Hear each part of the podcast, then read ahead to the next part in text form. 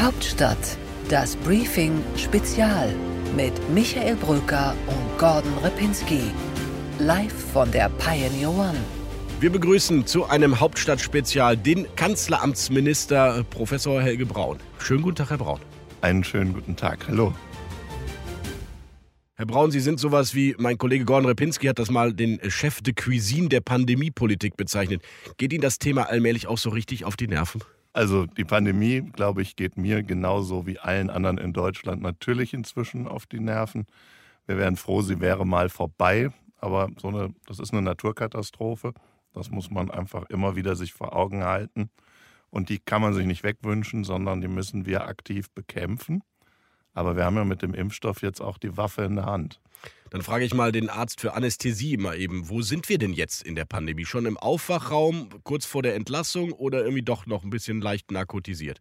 So genau weiß man das natürlich nicht in der Pandemie. Aber wenn ich jetzt mal nach vorne schaue, ähm, wir haben es jetzt erstmal sehr gut in der Hand, dass die Pandemie in diesem Jahr ihren Schrecken verliert. Weil bei allem, was uns momentan besorgt, und das ist ja die sogenannte Delta-Variante, wissen wir, dass doppelt Geimpfte einen guten Schutz auch vor dieser Variante haben. Und das heißt, wenn jetzt nicht in Kürze irgendwie noch was ganz Neues passiert, dann haben wir es mit dem Impfen in der Hand, dass die Pandemie ihren Schrecken verliert, dass so viele Menschen in Deutschland geimpft sind, dass die Zahlen nicht mehr steigen und dann äh, können wir sehr viel Normalität zurückgewinnen. Laut RKI sind 40 Prozent der Neuinfektionen, knapp 40 schon diese Delta-Variante. Heißt das, wenn nur doppelt Geimpfte wirklich einen Schutz haben, wir müssen vielleicht die Abstände zwischen Erst- und Zweitimpfungen jetzt nochmal verändern? Müssen wir die Impfkampagne verändern, damit möglichst schnell jetzt doch doppelt geimpft wird? Genau darüber berät ja gerade die Ständige Impfkommission und die Frage ist ganz diffizil. Weil auf der einen Seite würde man sagen, ja klar, impfen wir schneller doppelt, besserer Schutz vor Delta. Auf der anderen Seite hätten wir dann, also wir hätten dann kurzfristig einen, guten Effekt. Aber die Frage ist, ist der auch langfristig gut? Weil wer gerade zum Beispiel bei AstraZeneca einen sehr kurzen Abstand zwischen Erst- und Zweitimpfung hat, der hat eine geringere Wirksamkeit der Impfung insgesamt. Und deshalb überlegt die Ständige Impfkommission, ist es sinnvoll, die zweite Impfung ein bisschen vorzuziehen und das werden die anhand von wissenschaftlichen Daten entscheiden. Und so wie die sagen, machen wir es dann auch. Sie schließen sich dem, der Empfehlung dann an. 35 Prozent sind jetzt vollständig geimpft. Die hätten also jetzt schon diesen Schutz. Man muss zugeben, bei allen Pannen am Anfang, die Impfkampagne ist ins äh, Tempo gekommen. Bis September halten Sie Ihr Angebot aufrecht. Werden alle Erwachsenen ein Angebot bekommen, richtig? Ja, im Sommer kriegen alle Erwachsenen und auch die bis 12, äh, ab zwölfjährigen ihr Impfangebot und können sich impfen lassen. Aber dann könnten Sie doch genauso sagen, bis Mitte oder Ende September werden diese Geimpften und natürlich auch die Genesenen dann auch alle ihre Freiheiten zurückbekommen. Ja, das ist ja auch äh, äh, im Grunde so. Wir haben ja gesagt, wer geimpft ist, wer genesen ist, selbst als die Fallzahlen noch höher waren, ähm, muss bei Kontaktbeschränkungen und so nicht mitgezählt werden, braucht keinen Test zum Einkaufen. Also wer geimpft ist oder genesen und dann gegebenenfalls nachgeimpft, der bekommt seine Freiheit noch zurück. Das heißt, Ende September wird es auch keine epidemische Notlage mehr geben, die der Bundestag dann wirklich auslaufen lassen kann. Und wir kommen zu einer gesetzlichen Normalität wieder zurück? Naja, das hängt jetzt äh, natürlich auch davon ab, wenn dann Delta kommt. Und jetzt sagen wir mal, äh, wir haben jetzt 55 Prozent der Deutschen haben sich erst impfen lassen. Nehmen wir mal an, bei 60 Prozent ist Schluss. Dann laufen 40 Prozent immer noch aus der Bevölkerung ungeimpft und ohne Immunschutz. Wie viele, sagten Sie gerade? Also, wir haben jetzt 55, also ja. angenommen, es wären okay. nur 60. Mhm. Ja. Ich glaube, das wäre jetzt mal der Worst mhm. Case mhm. angesichts der Tatsache, wo wir gerade stehen. Äh, wenn, wenn, wenn wir in einer solchen Situation wären, dass 40 Prozent ohne Immunschutz bleiben, dann ist noch sehr viel Möglichkeit für Delta eine große Welle auszulösen. Das heißt, dann stellen sich all die Fragen, was heißt das für die Belastung im Gesundheitswesen? Natürlich trotzdem.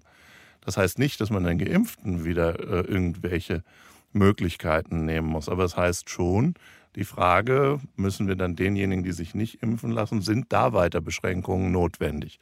Das Mindeste mal, mhm. und davon gehe ich fest aus, dass die sich regelmäßig testen lassen müssen, zum Beispiel, wenn man auf ein Kulturevent gehen will oder sowas. Das ist dann nicht vermeidbar. Und diese Idee, Herdenimmunität, heute sagen wir etwas vornehmer Gemeinschaftsimmunität. Wie hoch muss der Prozentsatz sein? Also bei Delta sicherlich so, dass am Ende ähm, 75 bis 80 Prozent der Gesellschaft immun sind. Das heißt, früher hatten wir 60 ja. Mal angedacht bei der Herdenimmunität, bei der ersten Virusvariante. Das heißt, das genau. ist jetzt höher gegangen. Und je, je, je, je ansteckender ein Virus wird, desto höher muss diese Quote okay. sein. Und die hat ja den Vorteil, dass dann quasi die Pandemie ins Leere läuft, selbst wenn ein gewisser Rest in der Bevölkerung sich nicht hat impfen lassen. Mhm. Und ähm, je ansteckender das Virus ist, desto kleiner darf dieser verbliebene Anteil nur sein. Dann reicht sozusagen die Impfung der anderen für die praktisch mit. Und das wird bei Delta sehr schwer zu erreichen sein. Und deshalb muss, wer sich nicht impfen lässt, schon damit rechnen, dass mindestens mal regelmäßige Testpflicht zur Teilnahme am öffentlichen Leben dann auch wieder erforderlich sind. Kann es äh, vorstellbar sein, dass dann auch die Nicht-Geimpften, weil sie zum Beispiel nicht wollen, äh, weiter Masken tragen müssen und andere Kontaktbeschränkungen haben als die Geimpften? Also ne, es wird einen Unterschied zwischen Geimpften und Nicht-Geimpften geben, weil das Risiko ein unterschiedliches ist. Und gewisse Dinge, wie zum Beispiel die Pflicht, eine Maske zu tragen oder so, das ist etwas, das kann man sich ja auch vorstellen, dass das generell alle solidarisch tun. Ist ja ein bisschen komisch, im Bus zu kontrollieren, ob jeder, der keine Maske aufhat, geimpft ist oder nicht. Dann, das ist, äh, würde ich nicht befürworten. Aber äh, grundsätzlich eben diese Tatsache, dass wir das öffentliche Leben für Geimpfte und Genesene normalisieren und denen, die sich nicht impfen lassen, den Zugang über einen Test ermöglichen. Das ist, denke ich, im Herbst, wenn diese enormen Erleichterungen, die jetzt äh, die Sommersaison einfach natürlich mitbringt, wenn die wieder vorbei sind. Und wenn Delta unsere Hauptvariante ist, sehr wahrscheinlich, dass das halt weiter notwendig ist.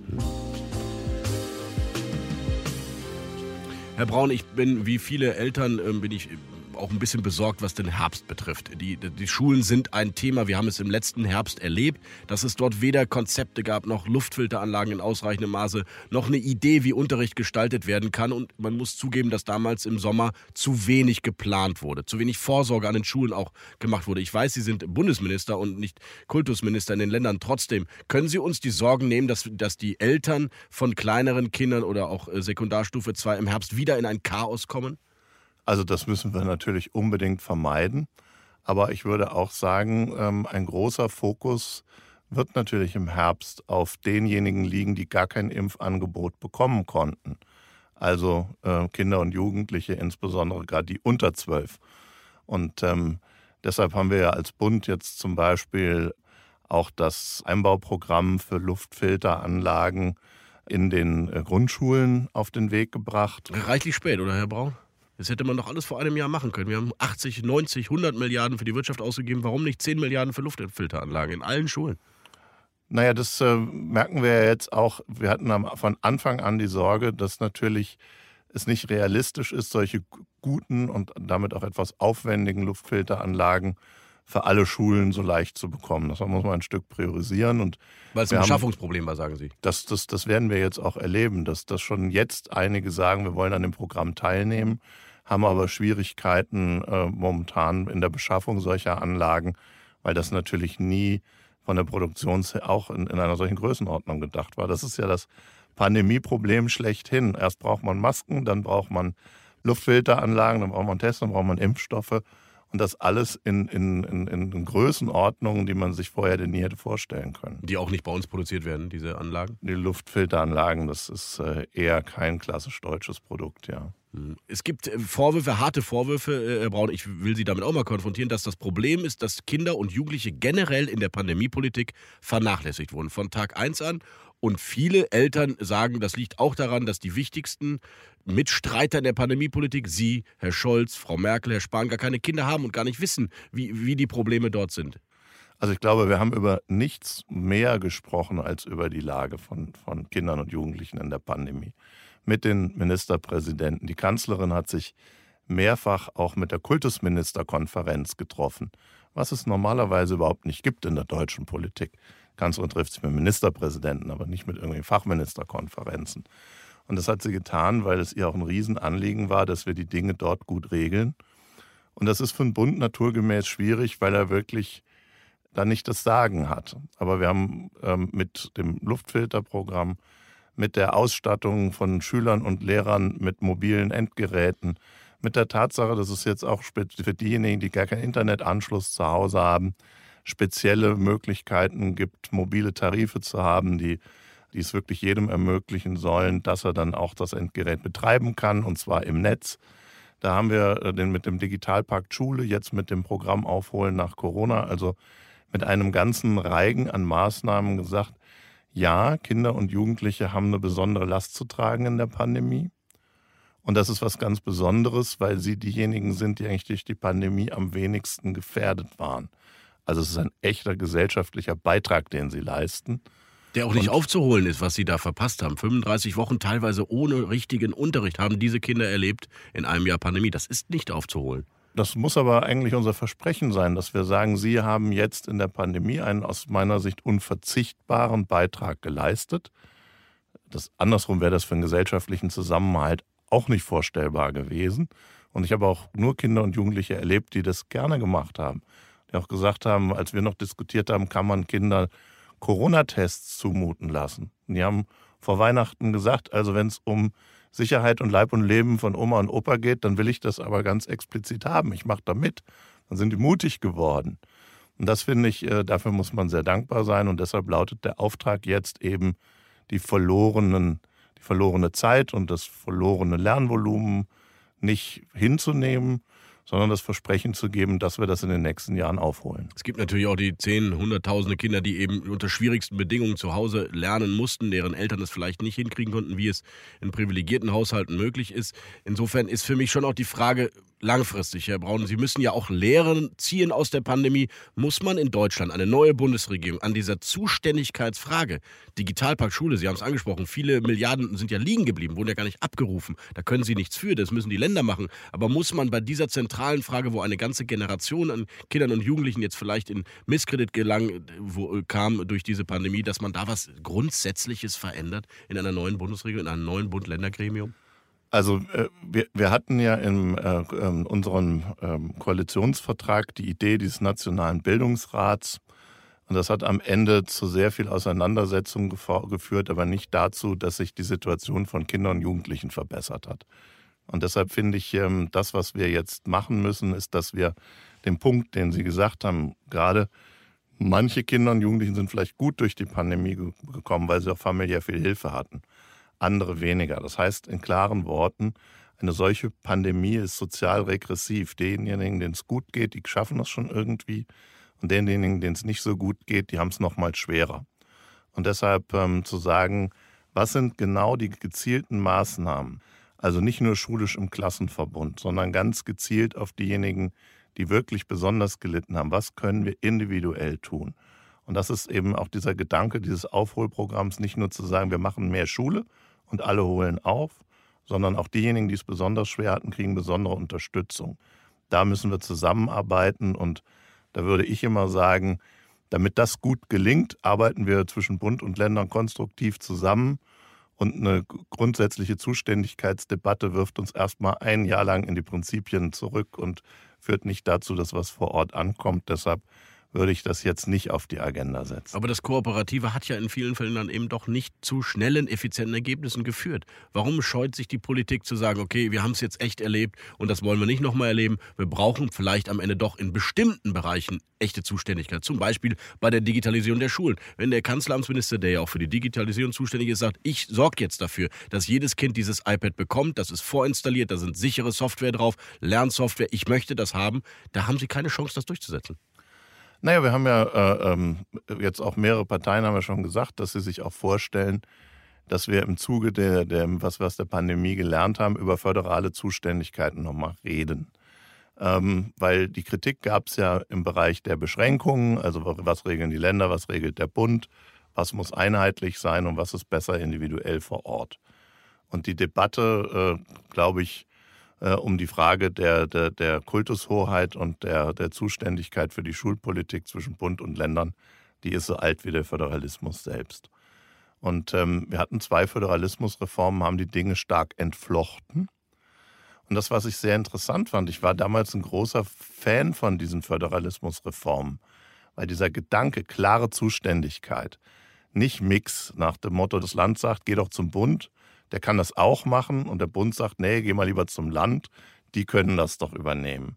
Sondern zu sagen, nee, das macht nur einer und der ist zuständig und den kann ich auch verantwortlich machen. Und die Folge der letzten Jahre war, dass wir viel von dem, was wir an klaren Aufgabenzuweisungen und der Föderalismusreform erreicht haben, eigentlich jetzt wieder verschwommen ist, weil wir am Ende gesagt haben, na ja, also irgendwo soll der Bund den Ländern doch mal finanziell helfen und irgendwo soll man, sollen doch alle sich drum kümmern dürfen. Und das führt aber irgendwie auch zu Unklarheit und nach meinem Gefühl zu mehr Unzufriedenheit. Und deshalb mal ganz in Ruhe, wenn wir nicht akut Handlungsbedarf haben, darüber zu reden, die Dinge wirklich zu trennen und nicht alles an den Bund zu ziehen, sondern wieder zu sagen, Föderalismus at its best, das heißt klare Zuständigkeiten, klare Aufgaben und einer, der hier hinsteht, ja, ich bin verantwortlich und deshalb mache ich jetzt das und das. Das fördert auch wieder Vertrauen in Politik.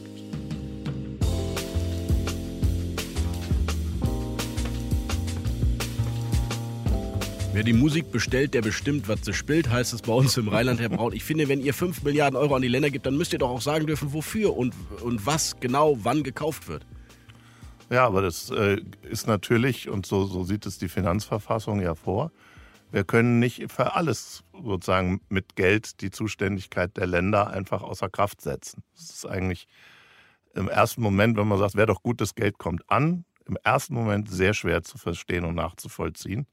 Im zweiten Moment, wenn man aber sagt, naja, also der Bund gibt ja Geld und dann wird er auch bestimmen dürfen, was er tut, dann ist er irgendwann wieder in dieser Allzuständigkeit.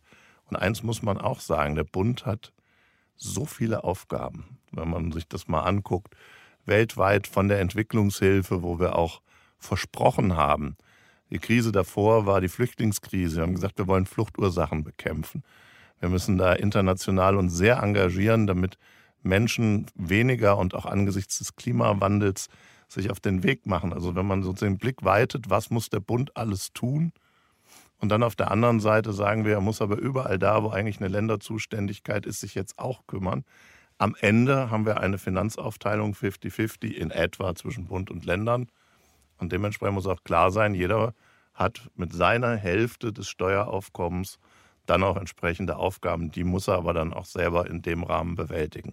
Ich verstehe das und als Vater denke ich mir dann trotzdem, warum muss ich jetzt E-Mails ausdrucken und die dann zurückschicken und dann schicken Eltern irgendwelche Briefe in andere ähm, Leute Postkästen, damit dort die Aufgaben gemacht werden können. Ich dachte wirklich, ich bin noch im Mittelalter am Anfang dieser Pandemie in den Schulen und mir ist es doch egal, wer da zuständig ist. Hauptsache es funktioniert und es wird effizient gemacht. Ja, und sag mal, da, da kann der Bund auch ganz viel machen, ohne dass wir jetzt über eine Föderalismusreform diskutieren. Die aber denkbar wäre in einer neuen Legislatur. Ja, also zum Beispiel Nationale Bildungsplattform ist ja ein Projekt, das wir jetzt begonnen haben. Da geht es ja darum, in, in, unserer Vorstellung, was wir jetzt alles auf den Weg gebracht haben, was noch so ein bisschen digitaler Tiefbau ist, also wovon Sie als Bürger jetzt noch nicht so viel merken, was aber eine ganz wichtige Grundlage ist für sehr coole Anwendungen der Zukunft. Zum Beispiel die digitale Identität. Dass wir sagen, in Zukunft kriegt jeder Bürger sein digitales Bürgerkonto. Eine Nummer, eine, eine Identität im Sinne ja, eines. Also die Nummer haben wir schon. Das mhm. ist nämlich die Steuer-ID, die ja jeder Bürger mit Geburt gleich mitgeliefert bekommt. Und äh, auf der Grundlage haben wir das Registermodernisierungsgesetz gemacht. Das heißt, es gibt eine Nummer, anhand dessen kann man, können Register untereinander Daten abgleichen. Und dann können Sie sich entscheiden. Also wir sind ja sozusagen ein, ein, ein Land, was ein hohes Niveau an Datenschutz hat. Und deshalb sagen wir entweder, Sie füllen das Formular jedes Mal wieder von vorne aus, das steht Ihnen frei, liefern die gleichen Daten fünfmal an den Staat. Oder Sie sagen, die Staat, Daten sind alle beim Staat vorhanden. Und die Behörde, mit der ich jetzt kommuniziere, der erlaube ich, aus allen anderen Behörden die Daten zusammenzusammeln, die ich jetzt für diesen Antrag brauche. Und dann machen sie das mit einem Klick.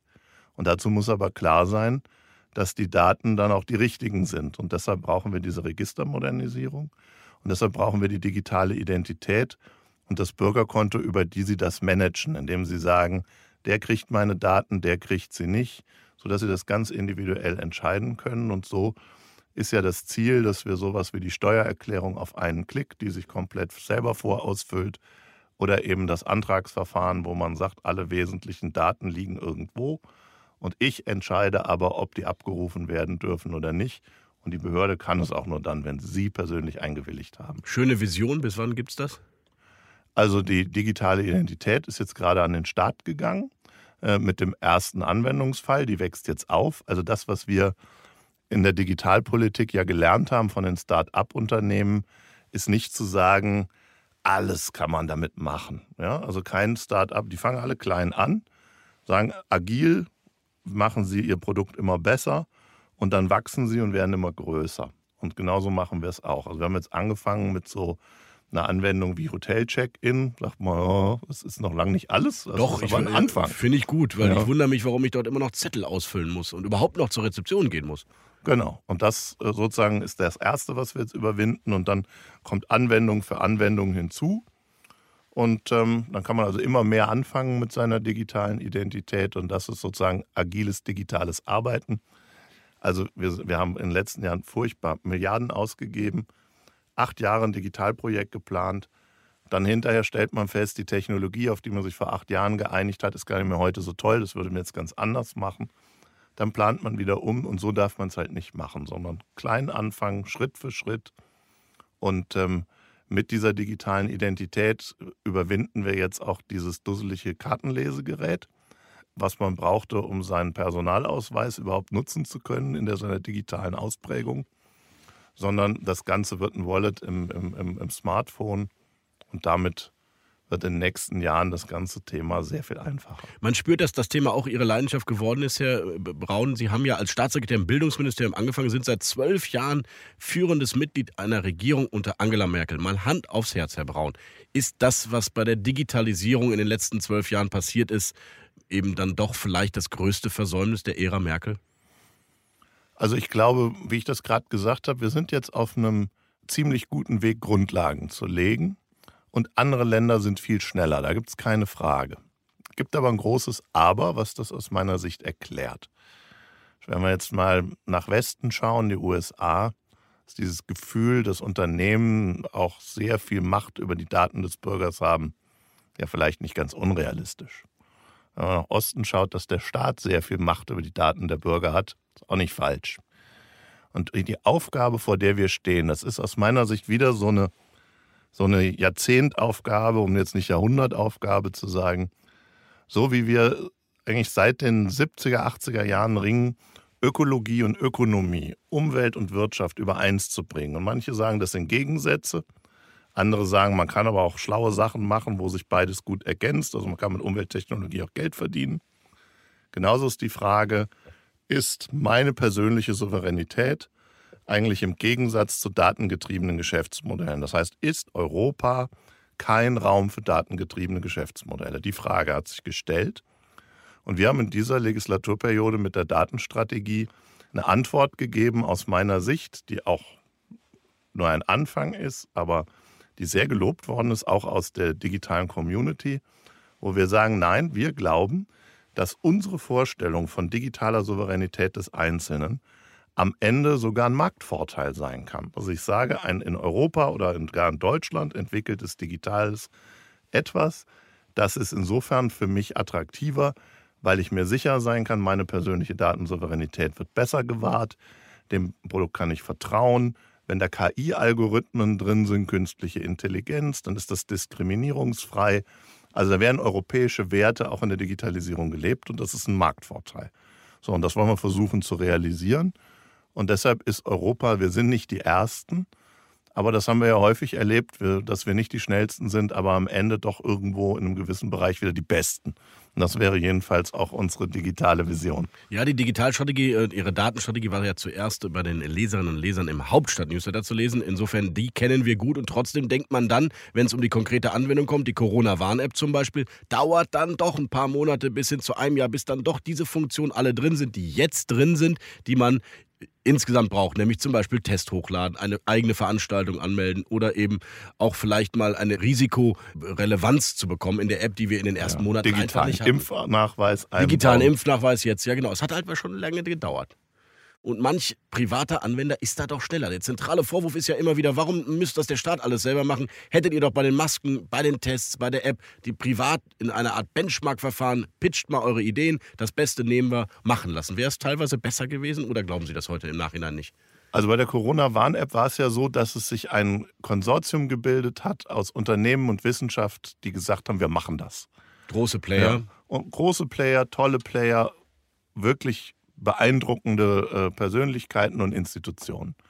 Und die haben sich dann über die Frage, wie machen wir den Datenschutz gut, so zerstritten, mhm. dass wir auf dem Weg zu sagen, das ist ein Engagement, was werden wir unterstützen, dass wir auf dem Weg nochmal umsteuern mussten. Das war so. Aber das finde ich heute aus meiner heutigen Sicht richtig, dass wir diesen Versuch gemacht haben. So, und dann haben wir die eher klassisch entwickelt mit zwei großen Unternehmen. Und ich habe dann äh, einmal gesagt, ich glaube, das ist die beste äh, Corona-App der Welt. Da bin ich jetzt in den letzten anderthalb Jahren ganz oft. Der Braun, der hat gesagt, das ist die beste Corona-Warn-App ja, der Welt. Ja, für Sie ein überraschendes Superlativ. Das waren wir von Ihnen gar nicht gewohnt, ja. deswegen. Und das, das, das, das, das, was ich Ihnen gestehen muss, ist, ich bin davon immer noch überzeugt.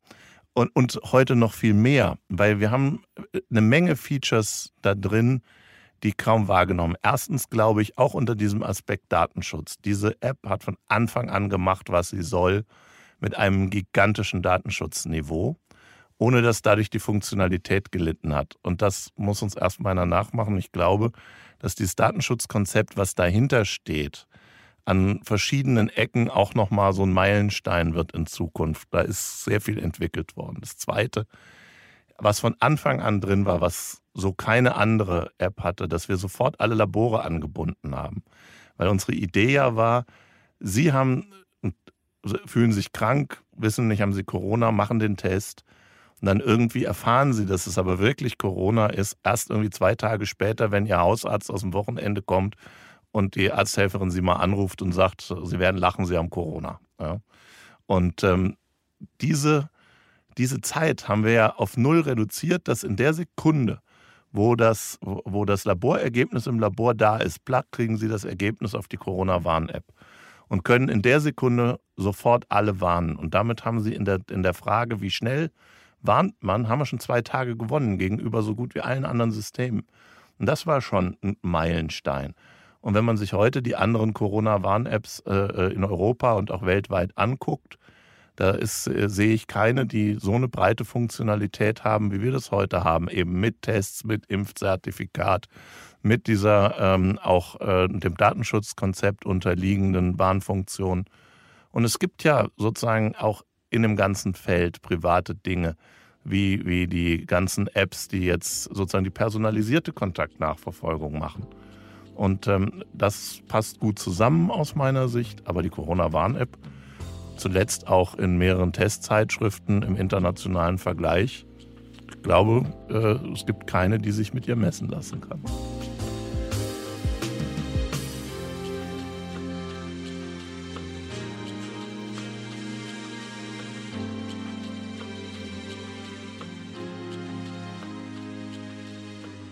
Sie sind Christdemokrat und damit ja der Marktwirtschaft durchaus zugetan, würde ich jetzt mal vermuten, Herr Braun.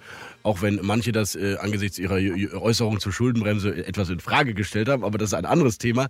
Die Frage für mich ist bei den Tests bei den Masken. Unfassbare Summen Steuerzahlergelder wurden natürlich in die Hand genommen und es gab, es gab Missbrauch, es gab Trittbrettfahrer, da müssen wir nicht drüber reden. 18 Euro für einen Test, das sind wahnsinnige Summen. Man hatte es ja, der Staat hatte es ja, der Steuerzahler hatte es. Im Nachhinein, ehrliche, ehrliche Frage, ehrliche Antwort. Hätte man eines dieser wichtigen Themen innerhalb der letzten 15 Monate vielleicht doch auch im Markt organisieren lassen sollen? Also zunächst mal, den, den Markt gab es ja zu jedem Zeitpunkt. Den Eingriff, den wir gemacht haben, war immer dann, wenn der Markt nicht funktioniert hat, ausreichend. Und wir hatten irre Skalenprobleme, muss man ja einfach sagen. Erst ganz am Anfang, das war ja die, die, die Grundproblematik, dass Hausärzte gesagt haben, wir können Corona-Patienten nicht mehr behandeln, wir können unsere Praxis nicht mehr führen, weil wir haben in wenigen Tagen keine Schutzausrüstung mehr.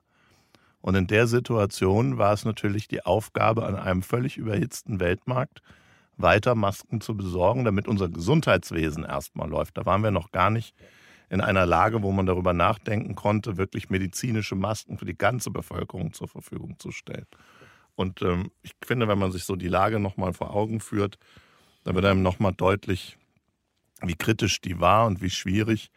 Und ähm, trotzdem haben wir damals zum Beispiel, was die Qualitätssicherung angeht, den TÜV Nord nach China geschickt, haben jede äh, Sendung auch vor Ort überprüfen lassen. Also wir haben viele Vorkehrungen getroffen und trotzdem in so einer Phase, wenn man dann hinterher drauf guckt und sagt, wie viel haben wir geordert, wie, wie, wie, wie, äh, wie viele auch äh, der, der Lieferungen sind nicht gekommen oder waren fehlerhaft.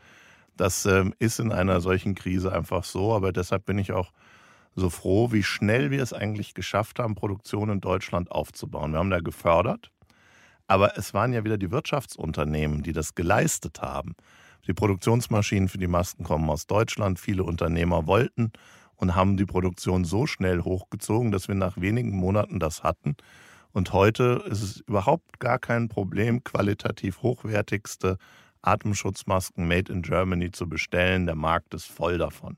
Und das finde ich ist eine gigantische Leistung. Und deshalb habe ich auch in den letzten Tagen zum Beispiel sehr gekämpft gegen diesen Gedanken, wenn man die Impfstoffhersteller irgendwie ihrer Patente entledigt, dass dann die Impfstoffproduktion besser funktioniert. Das ganze Gegenteil ist der Fall. Auch hier zu sehen, was die Unternehmen geleistet haben, um Impfstoffproduktion schnell hochzufahren. Bei dieser Komplexität, dieser, diesen, diesen vielen, vielen auch hochinnovativen Vorprodukten, die da eingesetzt werden müssen, das baut man mal nicht so nebenbei auf, sondern das setzt sehr viel Know-how vor, voraus, eine ganz komplexe Wertschöpfungskette. Und aus meiner Sicht wird man rückwirkend sagen, eine so große Leistung der deutschen Wirtschaft und so schnell mit Masken, mit Tests und mit Impfstoffen in solchen Größenordnungen zu versorgen. Das ist ein gigantischer Erfolg. Ich habe ja Ihre Papiere gelesen, dass Sie neulich in der Unionsfraktion präsentiert haben. Gut durch Covid hieß das und Sie haben eine Bilanz gezogen und da waren natürlich auch die im internationalen Vergleich relativ guten Krankheits-, Infektionszahlen, auch Todeszahlen, ähm, auch die Arbeitslosigkeit, ähm, die Wirtschaftshilfen, alles Themen sicherlich, wo wir im internationalen Vergleich gar nicht schlecht abschneiden. Aber irgendeine Form der Selbstkritik habe ich in diesem Bericht nicht gesehen, Herr Braun. Warum nicht?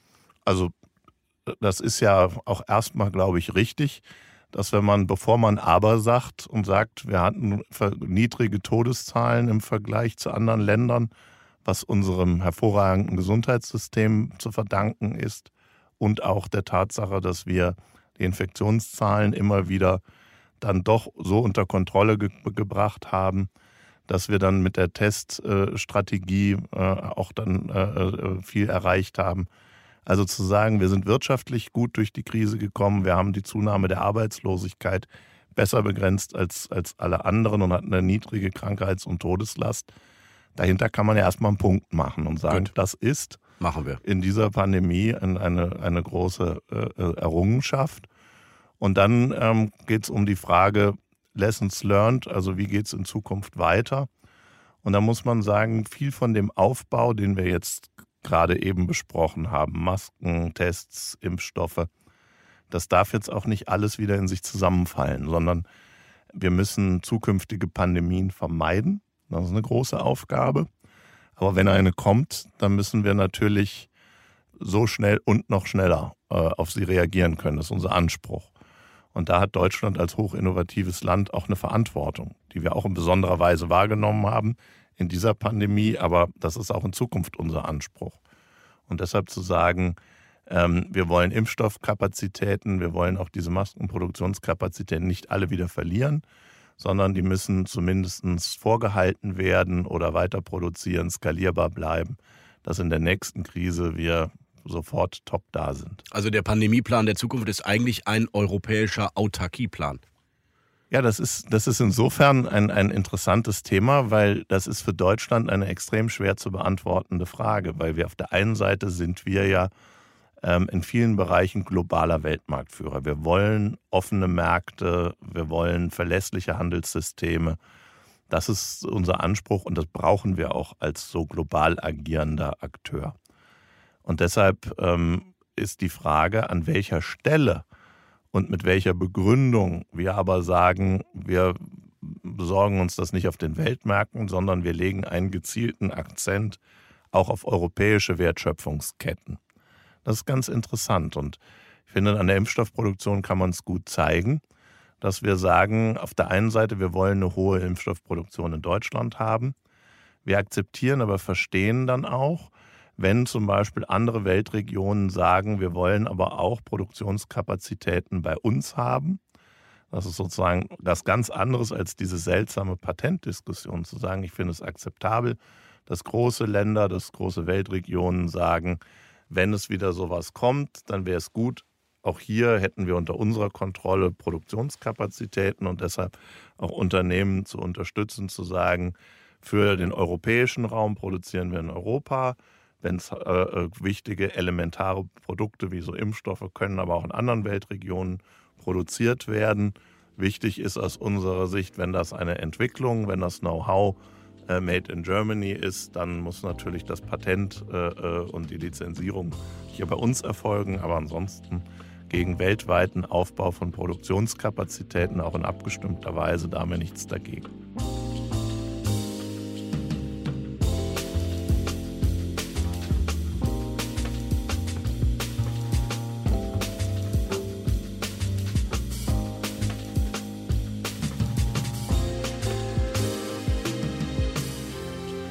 Zum Abschluss, lieber Herr Braun, Sie sind seit, ich habe es eben gesagt, zwölf Jahren Mitglied einer Bundesregierung von Angela Merkel. Beschleicht Sie ein bisschen Wehmut jetzt so in den letzten Monaten?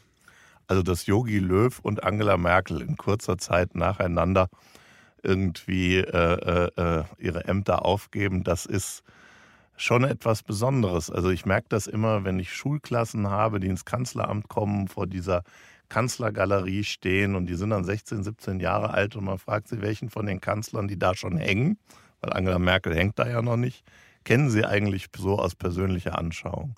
Und sagen die Kinder gar keinen. Die sind mit Angela Merkel groß geworden. Das ist die Kanzlerin ihres gesamten Lebens. Und ich kann das ein bisschen nachvollziehen, weil in meiner Jugend nicht so ganz, da war ich, also ich war elf, als Helmut Kohl Kanzler wurde und ich war 27, als er ging. Also ähm, das war für mich auch so eine Ära. Und deshalb kann ich das schon sehr gut nachvollziehen. Und das ist schon ein Epochenwechsel, der jetzt vor uns steht. Also die Welt wird sich nach Corona ein Stück eben auch wirtschaftlich neu orientieren. Diese auch nachdem äh, Trump äh, die Bühne verlassen hat, das Verhältnis USA-China wird sich neu tarieren. Also es sind ganz große Veränderungen. Und ähm, bei uns ist es eben auch eine mit äh, äh, dem Wechsel von Angela Merkel zum neuen Bundeskanzler. Und ähm, ja, ich freue mich auf den Wahlkampf, aber äh, dass Angela Merkel geht, das ist etwas, das, äh, glaube ich, kann man erst so richtig spüren, wenn es soweit ist. Sie gehören nicht zu denen, die sagen, 16 Jahre sind dann doch ein bisschen zu viel, weil am Ende der Reformeifer erlahmt, zwangsläufig, qua Amt? Also ich finde, in der Politik wie in der Wirtschaft gilt immer eins, man braucht gemischte Teams. Ähm, man braucht Leute mit viel Erfahrung und ähm, äh, die kann man nur hoch genug schätzen, weil ähm, die unglaublich viel einzubringen haben. Und man braucht auch die, die alles hinterfragen, die jung und ungestüm sind. Und ähm, deshalb finde ich, also zum Beispiel die Diskussion über Amtszeitbegrenzungen oder so, die, die es immer mal gab, ich verstehe die nicht. Wenn, jemand, wenn, das, wenn das deutsche Volk jemandem viermal hintereinander das Vertrauen ausspricht, glaube ich, warum sollte das, das Gesetz das Volk daran hindern? Äh, ich finde das sehr in Ordnung und ich glaube, Angela Merkel, das werden die Geschichtsbücher auch, auch so sehen, auch in ein paar Jahren. Das waren für Deutschland gute Jahre und die Mischung aus Erfahrung und Innovation, das ist das, was die Politik immer braucht. Schafft ein echter Merkelaner wie Sie eigentlich den Absprung ins Team Laschet? ich ähm, bin äh, sehr, sehr gerne äh, jetzt äh, mit Angela Merkel ähm, und habe sehr viel gelernt in, in, diesen Jahren, aber ich freue mich auch auf den Wahlkampf mit Armin Laschet, der ich ja eigentlich genauso lange schon kenne und äh, dem ich sehr viel zutraue. Ist Ihr Platz eigentlich künftig in Hessen oder im Bund? Ich äh, habe jetzt äh, kandidiere ja wieder für den Deutschen Bundestag, bin unser Spitzenkandidat der hessischen CDU für diese Bundestagswahl. Und deshalb möchte ich natürlich auch erreichen, dass die CDU äh, diese Wahl gewinnt und äh, dann im nächsten Team auch auf Bundesebene wieder mit dabei sein. Herr Braun, vielen Dank für dieses Gespräch. Bleiben Sie gesund und viel Erfolg weiterhin. Bei der Pandemiebekämpfung vor allem. Ja, vielen herzlichen Dank. Dankeschön. Hauptstadt, das Briefing Spezial mit Michael Bröker und Gordon Repinski. live von der Pioneer One.